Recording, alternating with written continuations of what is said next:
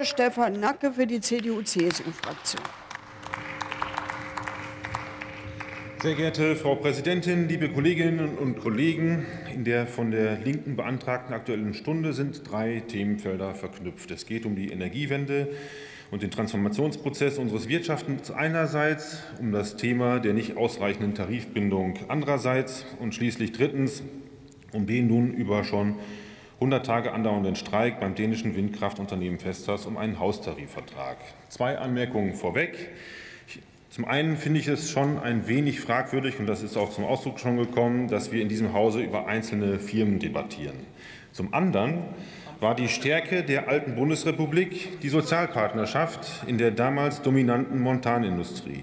Die Transformation unseres unserer Wirtschaft unter den Vorzeichen von Dekarbonisierung, Digitalisierung und demografischem Wandel wird nur dann dauerhaft erfolgreich sein, wenn die Technologie nachhaltiger wird und zugleich die Arbeitsprozesse auf Vertrauen, Verlässlichkeit und konstruktive Zusammenarbeit ausgelegt werden. Tarifverträge sind dafür das zentrale Instrument.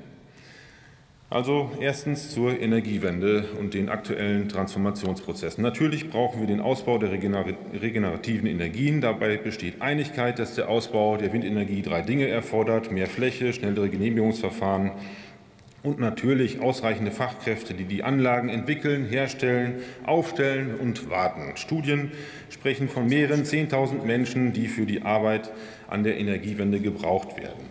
Damit die Wärmepumpen von Herrn Habeck keine indirekten CO2-Schleudern bleiben, muss der Kohlestrom dringend ersetzt werden, und zwar nicht durch Importe von Atom- oder Kohlestrom aus dem europäischen Ausland. Zweitens Tarifbindung. Meine Damen und Herren, gerne weise ich darauf hin, dass am letzten Wochenende der Bundesausschuss das ist der kleine Parteitag der CDU Deutschlands, einen gemeinsamen Antrag von Mittelstandsvereinigung und Sozialausschüssen angenommen hat, in dem die Stärkung der Sozialpartnerschaft und der Tarifbindung erneut gefordert werden dass Tarifverträge passgenaue Vereinbarungen in den unterschiedlichen Lagen ermöglichen, dass ihre Allgemeinverbindlichkeit gestärkt werden soll, dass bei der Vergabe öffentlicher Aufträge Bieter sich an allgemeinverbindlich erklärte Tarifverträge halten müssen, dass wir mehr gesetzliche Öffnungsklausel schaffen wollen, damit die Tarifpartner mehr eigene Gestaltungsmöglichkeiten haben. Und vieles mehr ist brandaktuell erneut die Beschlusslage der CDU, der Partei der sozialen Marktwirtschaft. Viele Sozialpolitiker der Union haben maßgeblich an der bundesdeutschen Kultur der Sozialpartnerschaft mitgearbeitet. Und wenn seit 2016 die Genossenschaft als Idee und Praxis der Organisation gemeinsamer Interessen auf die UNESCO-Liste des immateriellen Kulturerbes genommen wurde, wird es Zeit für einen Antrag, der das in Deutschland besonders gepflegte und zu schützende Kulturgut der Sozialpartnerschaft berücksichtigt. Das wäre mal ein Vorschlag jetzt.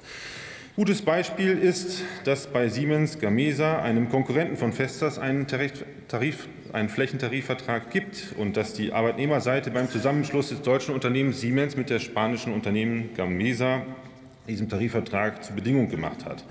Er setzt wichtige Standards in der noch jungen Windbranche. Man sieht, es geht eben doch. Und damit drittens zum dänischen Unternehmen Vestas, das seit 1979 Windräder baut. Laut Information der Website unternehmer.de von gestern liegt der Unternehmenswert von Vestas bei 27 Milliarden Euro. Bei Vestas Deutschland arbeiten rund 1700 Menschen. 15 Prozent dieser Belegschaft streiken seit Monaten für einen Haustarifvertrag, der zwischen IG Metall und den Unternehmen ausgehandelt werden soll. Es steht der Vorwurf einer unzuverlässigen Verhandlungsführung seitens des Unternehmens im Raum, wie auch die Klage, das Unternehmen Streikbrecherprämien zahle. Das will ich nicht weiter kommentieren. Ich will aber festhalten, dass auch die neue Windenergiebranche und auch ausländische Investoren die Vorteile unserer Kultur, einer verlässlichen Sozialpartnerschaft erkennen sollen. Nur gemeinsam werden Unternehmen, Belegschaften und andere regionale Stakeholder nachhaltig profitieren. Bei allem entstehenden Goldfieber gilt weiter, in der Transformation der deutschen Energiewirtschaft ist eben mehr zu leisten als bloßes Monopoly-Spiel. Vielen Dank für die Aufmerksamkeit.